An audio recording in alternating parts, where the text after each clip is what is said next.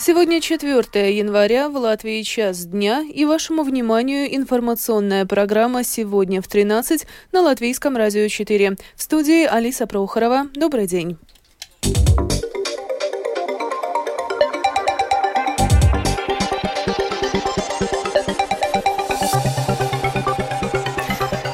Выпуске вновь были отменены или задержаны рейсы электропоездов. Установлена причина смерти найденного в лесу без признаков жизни младенца. С 1 января сортировка биологических отходов в Латвии является обязательной. Польские фермеры возобновили блокаду перехода на границе с Украиной. В ряде регионов Германии и Франции дожди привели к наводнениям. Об этом и не только, подробнее далее.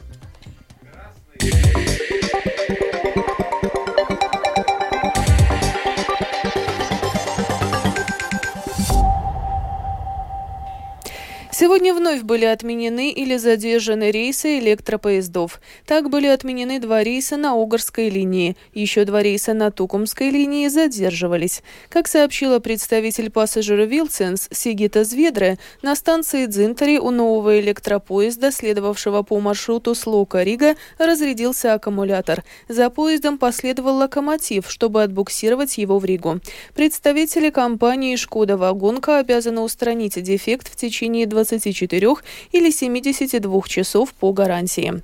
Кроме того, по техническим причинам были отменены поезда Рига-Огре с временем отправления в 9.18 и Огре-Рига с временем отправления в 11.17. Эти рейсы должен был совершить новый электропоезд, у которого возникли технические проблемы на станции Дзинтари.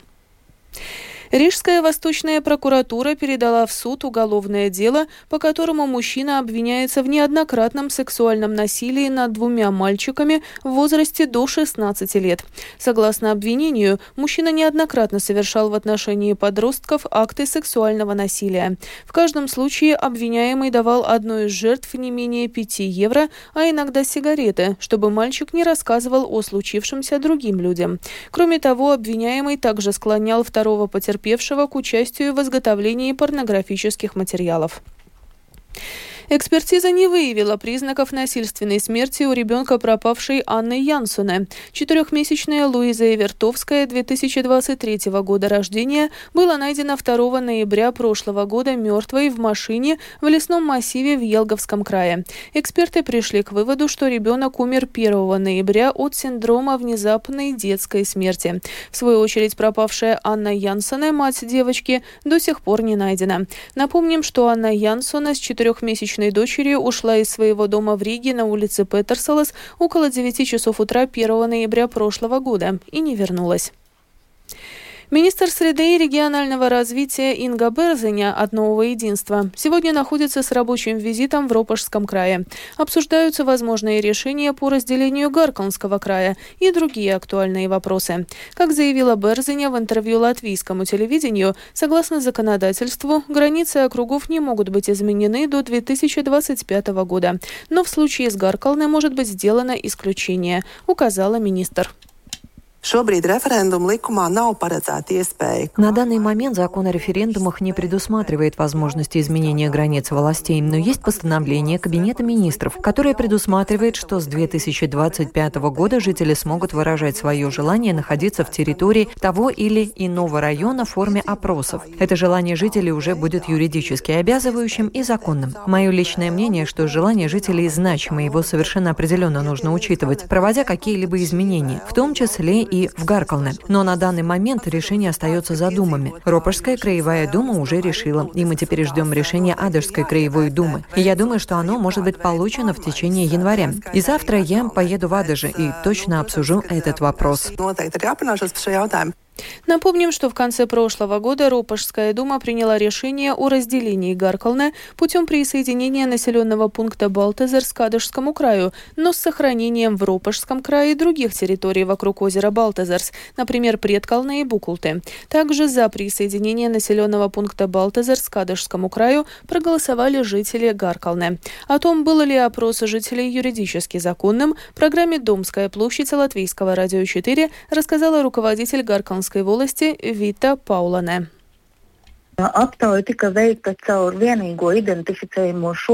Голосование проходило через единственный на сегодня официальный ресурс при идентификации через портал Manabals.lv, чтобы удостовериться, что участники голосования задекларированы в крае или что им принадлежит здесь собственность. Других ресурсов для таких референдумов сейчас нет. Этот ресурс легитимный, но у результатов данного опроса, конечно, только рекомендательный характер. Но мы учитываем мнение, высказанное жителями. Не было собрано большинством. Из 619 имеющих право голоса 251 житель высказался за присоединение к Адышскому краю. Этих 40,5% достаточно, чтобы мы приняли такое решение. С 1 января этого года сортировка биологических отходов в Латвии является обязательной. Во дворах жителей рядом с зелеными, желтыми и синими контейнерами должны появиться еще и коричневые с надписью «Биоотходы». Готова ли Латвия к сбору биоотходов, расскажет Михаил Никулкин. В Риге и нескольких прилегающих самоуправлениях раздельный сбор биоразлагаемых отходов начался уже с 1 января 2023 года, так как начал свою работу завод по переработке таких отходов в Гетлине. В свою очередь в других местах такие заводы должны были быть закончены до конца 2023 года. Сейчас в южной части Курземе, Латгале и Видземе заводы построены и смогут начать работу в предусмотренное время. В свою очередь заводы по переработке биоотходов в регионе обслуживания отходов Пеюра и в Елгове все еще строятся. Планируется, что они начнут работать в середине 2024 года. До 1 января плата за раздельный сбор биологических отходов была установлена самоуправлением в объеме 80% от платы за обслуживание нерассортированных отходов. В свою очередь, после 1 января она будет составлять 60%. Как указывает представитель Рига Снаму Парвалднекс Кристс Лейшкаунс, прошлой весной компания установила контейнеры для сортировки биоотходов в 1100 местах. Однако желание жителей вовлекаться в процесс сортировки было недостаточным. В результате по просьбе жителей 500 контейнеров было убрано, и с того момента их их число существенно не менялось. То, чего сейчас не хватает, и самоуправление над этим работает, это новое регулирование в отношении биологических контейнеров. Потому что мы ясно видим, что адресов, где можно установить больше контейнеров, у нас нет. Мы это проверили. То есть то, чего не хватает, это регулирование о том, чтобы была обязанность установить биологические контейнеры у конкретных домов и при конкретных параметрах, что они там должны находиться на постоянной основе. Так же, как это было в свое время с контейнерами для сортировки упаковок. Истории, почему жители не могут что-то сортировать, повторяются. Если мы посмотрим на то, что происходит сейчас, то это похоже на то, что было раньше. В момент, когда это становится обязательным, объем рассортированных отходов возрастает. Важен также процесс оповещения и просвещения жителей на тему сортировки отходов, говорит Лейшкаунс. Похожая ситуация наблюдается и в Лепое, где контейнеры устанавливаются постепенно. По словам Мартинша Тиденса, заместителя исполнительного директора Лепойской думы по вопросам имущества, в конце апреля закончился договор с нынешними операторами отходов, поэтому с 1 мая введение новых контейнеров будет массовым. Сейчас контейнеры предлагаются тем жителям, кто проявляет инициативу. Тиденс объяснил, что в Лепойском крае введение новых контейнеров не затягивалось осознанно, а не было возможно потому, что нельзя было вовремя провести закупку. Со стороны государства нет регулирования, сколько должно быть введено контейнеров. Таких числовых единиц измерения нет. Мы полностью осознаем важность этого вопроса. В новой закупке предусмотрен контейнер у каждого дома, и он будет предложен всем. Но пока у нас нет, как в остальной Европе, например, даже системы наказаний за несортирование отходов. В государстве пока не достигнут тот уровень, когда люди понимают, что отходы необходимо сортировать Для сбора биологических отходов будут предусмотрены коричневые контейнеры. В них можно будет выбрасывать биоразлагаемые отходы, например, завявшие цветы, остатки продовольствия, мульчу, садовые отходы и так далее. В контейнер запрещено выбрасывать еду в упаковке, жидкости, например, молоко, кефир или суп, а также бутылки или упаковки с напитками. Михаил Никулкин, Агния Лаздыня, служба новостей Латвийского радио.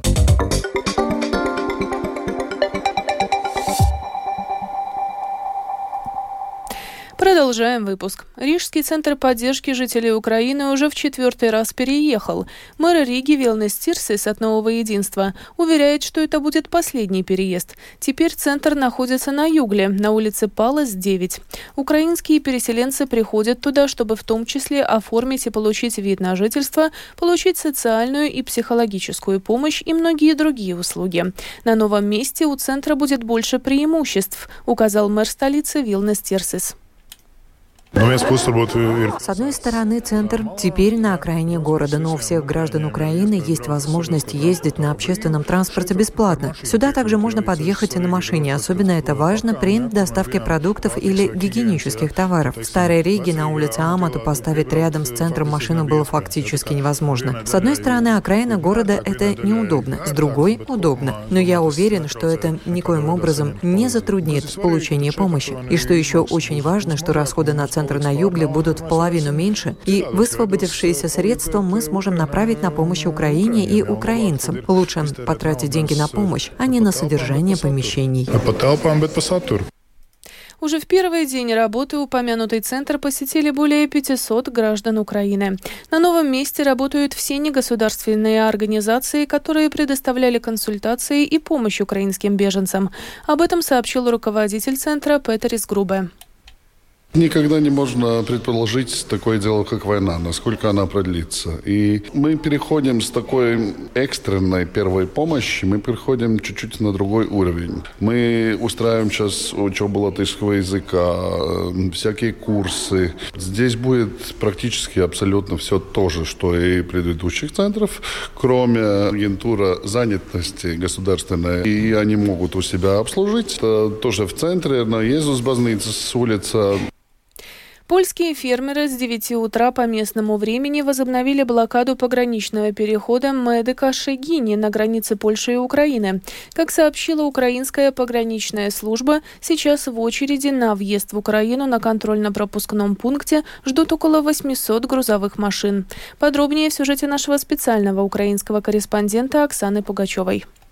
Польские фермеры сегодня с 9 утра возобновили блокировку движения на пункте пропуска с Украиной Медика-Шегини. Условия забастовщиков для разблокировки движения транспорта такие. Дотации на кукурузу, увеличение суммы ликвидных кредитов для аграриев и сохранение сельскохозяйственного налога на уровне 2023 года. Очевидно, что требования польских фермеров не имеют прямого отношения к Украине. Польские фермеры начали протест 23 ноября, а 24 декабря его приостановили, поскольку в Министерстве сельского хозяйства страны заверили, что выполнят требования фермеров, однако так и не получившие письменных гарантий от польского правительства, 4 января фермеры вновь возобновили блокаду пограничного пункта Медика-Шегини. В результате забастовок на польско-украинской границе, которая длятся с 6 ноября, украинская экономика уже потеряла свыше 1 миллиарда евро, ощущая ощутила на себе задержки поставок и украинская армия.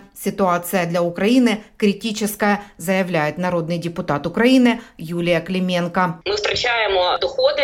Мы, мы теряем доходы. Ежемесячно мы теряем ВВП. Если ничего не предпринять, мы потеряем 1% ВВП не только в 2023 году, но и в 2024. Это неприемлемая ситуация, и она требует кризисного отношения и управления. Проблема не второстепенная и, возможно, следует более активно задействовать инструментарии привлечения Брюсселя и Соединенных Штатов, подчеркнул экс-министр инфраструктуры Украины, военнослужащий ВСУ Владимир Амелян. Инструменты привлечения Соединенных Штатов и Брюсселя к этому вопросу не до конца задействованы. Речь уже идет об угрозе национальной безопасности Украины. Транспортный коллапс также может нанести поражение и на поле боя. Сейчас на пункте пропуска Медика-Шигини около 800 грузовиков. Протестующие заявляют, что будут пропускать по три грузовика в час. Предварительно протест будет продолжаться до 3 февраля. Оксана Пугачева, специальный украинский корреспондент служба новостей Латвийского радио. В ряде регионов Германии и Франции не переставая льют дожди. Это привело к наводнениям. Ситуация в ближайшее время может еще ухудшиться, поскольку, согласно прогнозам, дожди продолжатся. Обе страны активизировали механизм гражданской защиты ЕС для оказания помощи регионам, пострадавшим от наводнений. Тему продолжит Рустам Шукуров. Во Франции в 10 департаментах на западе и севере страны объявлен оранжевый и красный уровни опасности.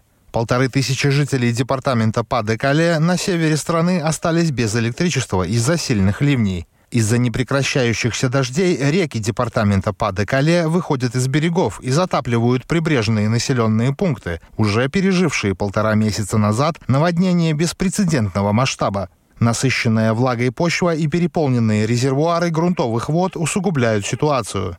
Префект по Декале Жак Биян на брифинге для прессы сообщил, что к концу дня уровень осадков, выпавших в департаменте за 6 дней с прошлой субботы до четверга, может достичь 100 миллиметров. Министр внутренних дел Франции Жеральд Дарманен написал в соцсети X, что дал указание укрепить систему экстренной помощи благодаря мобилизации 120 новых пожарных и контингента сил гражданской безопасности. Министр также призвал население в затопляемых зонах оставаться в домах и базироваться на верхних этажах. В свою очередь, министр по вопросам экологического перехода Франции Кристоф Бещу сегодня посетит северные регионы, чтобы встретиться с представителями власти на местах и населением, пострадавшим от стихийного бедствия. Между тем, французские СМИ передают, что население теряет терпение из-за повторения природных бедствий, которые сопровождаются затоплением домов, административных зданий и коммерческих структур, разрушением сельхозугодий и кемпингов продолжат местные жители пострадавшего от наводнения северного региона Франции.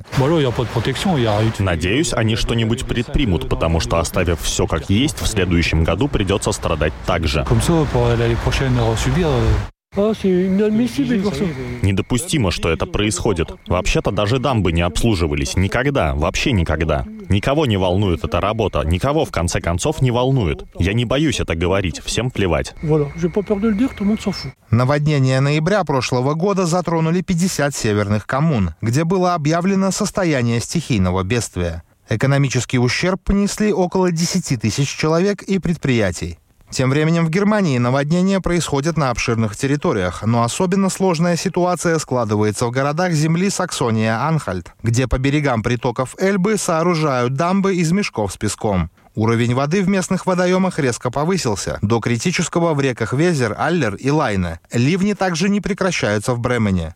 На грани эвакуации оказался один из районов 172-тысячного города Ольденбург. При этом масштабы наводнения могут увеличиться, опасаются немецкие власти. В рамках механизма гражданской защиты ЕС в Германии начали работы по ликвидации последствий наводнения 39 спасателей из Франции с барьерами для сдерживания наводнений и 16 транспортными средствами. Во Францию, в свою очередь, отправили три модуля большой мощности с насосами от Нидерландов, Чехии и Словакии. Свою помощь также предложили Австрия, Венгрия, Швеция и Словения. Рустам Шукуров, служба новостей Латвийского радио. И в завершении выпуска о погоде в нашей стране. Предстоящей ночью в Латвии пасмурно, днем облачно. Ночью на всей территории страны снег, местами в центральных и восточных районах снегопад. Днем снег ожидается лишь временами. Во время осадков видимость ухудшится до 500 тысяч метров. Отдельные участки дорог будут скользкими.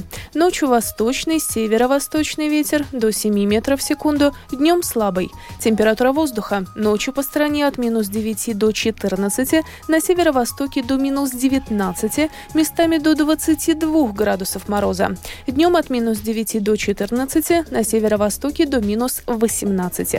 В Риге в ближайшие сутки облачно. Временами снег. Ветер восточный, который завтра во второй половине дня сменит направление на северное и будет дуть со скоростью 2,7 метров в секунду. Температура воздуха. Ночью в столице от минус 12 до 14. Днем от 8 до 9 градусов мороза. Медицинский тип погоды второй, благоприятный детей. Это была программа «Сегодня в 13» 4 января. Продюсер выпуска Елена Самойлова провела Алиса Прохорова в Латвии 13 часов и 20 минут.